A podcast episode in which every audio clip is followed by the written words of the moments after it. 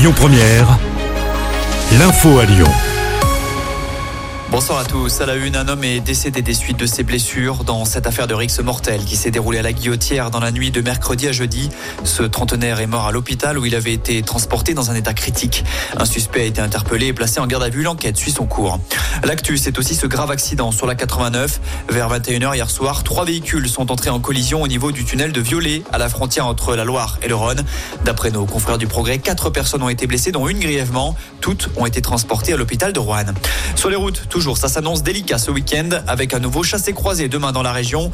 Bison futé hisse le drapeau rouge au départ de Lyon en direction évidemment des stations de ski. En revanche, ce sera vert pour les retours. Idem après-demain dans les deux sens.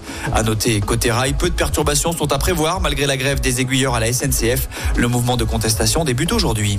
Il avait créé la panique à la gare Pardieu le 12 janvier dernier. Un homme fiché S vient d'être condamné à 6 mois de prison. Il y a un gros mois de cela, il avait crié à l'Akbar avant de faire un malaise. Un pompier l'avait alors réanimé avant d'être menacé de mort par celui qu'il venait de sauver. Jugé pour apologie du terrorisme, l'individu a écopé de 6 mois de prison ferme d'après Lyon Mag.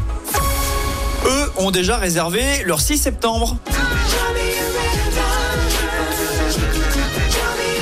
Ah oui, les fans de Justin Timberlake doivent être aux anges. Dans le cadre de sa tournée mondiale, la star américaine passera par la LDL Sarena à la rentrée.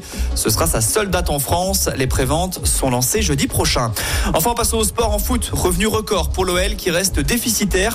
OL Group a dévoilé ses résultats du premier semestre de l'exercice 2023-2024 hier soir. Grâce à la vente de ses pépites, Lyon a généré un total de 172 millions d'euros. Malgré tout, le club reste déficitaire à hauteur de 60 millions d'euros.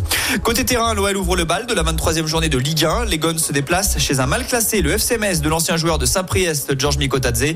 En cas de résultat positif, les Lyonnais peuvent entrer dans le top 10 de Ligue 1, coup d'envoi 21h, quasiment au même moment. En foot féminin, cette fois, l'équipe de France reçoit l'Allemagne au Groupama Stadium.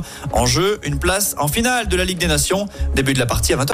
Écoutez votre radio Lyon 1ère en direct sur l'application Lyon 1ère, lyonpremière.fr et bien sûr à Lyon sur 90.2 FM et en DAB+. Lyon 1ère.